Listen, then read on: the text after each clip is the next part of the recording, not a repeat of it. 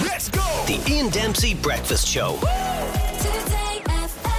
Well, it came out yesterday afternoon. Everybody got to hear it if they felt like it, and that is the Beatles uh, from all those years ago. And uh, an amazing achievement, really. The Beatles' final song. So, is this the final song from the Beatles? They are saying yes, it is. There will not be another one.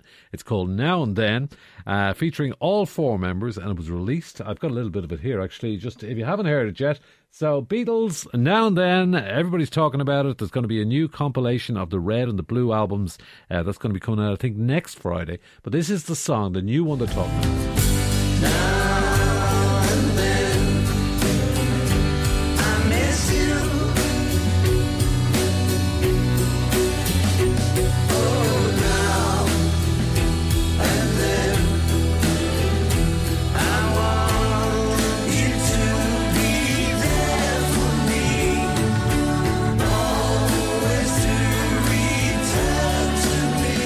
Now then, uh, from the Beatles, it is great to hear John Lennon's voice singing something that you've never ever heard him singing before.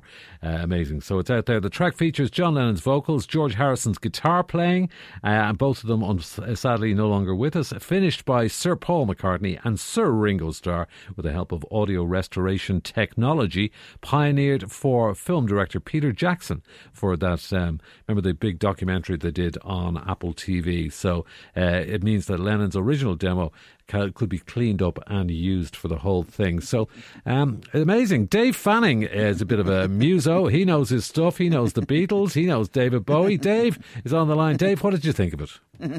Absolute nonsense. Complete and utter drivel. A mistake of catastrophic proportions by the Beatles. A lost song. A song that never made it onto an album by the Beatles or John Lennon. Frankly, I thought it wasn't even good enough for the Carter twins. who? Exactly, says Ian. It's a dull, repetitive dirge. And by the way, who needs another song by the Beatles? Nobody knows who they are anymore anyway. If David Bowie now produced a song, a lost song, that would be an entirely different matter. And unfortunately, it isn't David Bowie. It's the Beatles. And it's terrible. Okay, okay, Dave. Thanks, thanks very much. Michael D also joins us. Michael D, you love your rock music. Did Yes. you like it? Tell, tell us what you thought. Well, I must say, I think that Dave Fanning has misread the public mood Oh. here completely. Ian. I was almost in tears listening to this in Áras an Uachtaráin yesterday. Right. The beautiful, beautiful final record by the Beatles. John's voice. Yes. Paul McCartney's bass guitar. George Harrison's slide solo. Oh, gorgeous. And yeah. Mm, Ringo's ever present drumming, of course, the yeah. magnificent Ringo. It was simple. Yeah. It was eloquent. It was hugely, hugely emotional. Mm. And I think Dave Fanning, frankly, is gravely mistaken here. Oh, they've hooked her on the heron. Dave?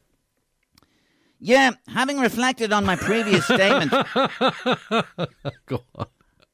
I would now like to apologise completely, unreservedly, and wholeheartedly, not only to the Beatles, but to the general public for what I said 42, 40, 43 seconds ago. It was ill thought out, silly, malicious, and naive. What was I thinking? I have no idea. This is a truly great Beatles song, and I was wrong, wrong, wrong, wrong, wrong, wrong, wrong. I would also like to announce that henceforth I am stepping back completely from public life in order to make myself a better person and to take the learnings somewhere else, which is clearly impossible. And I am therefore cancelling myself for the next four years for the fourth time this year. It's been great. Thanks for the last 55 years. Good luck. Thanks.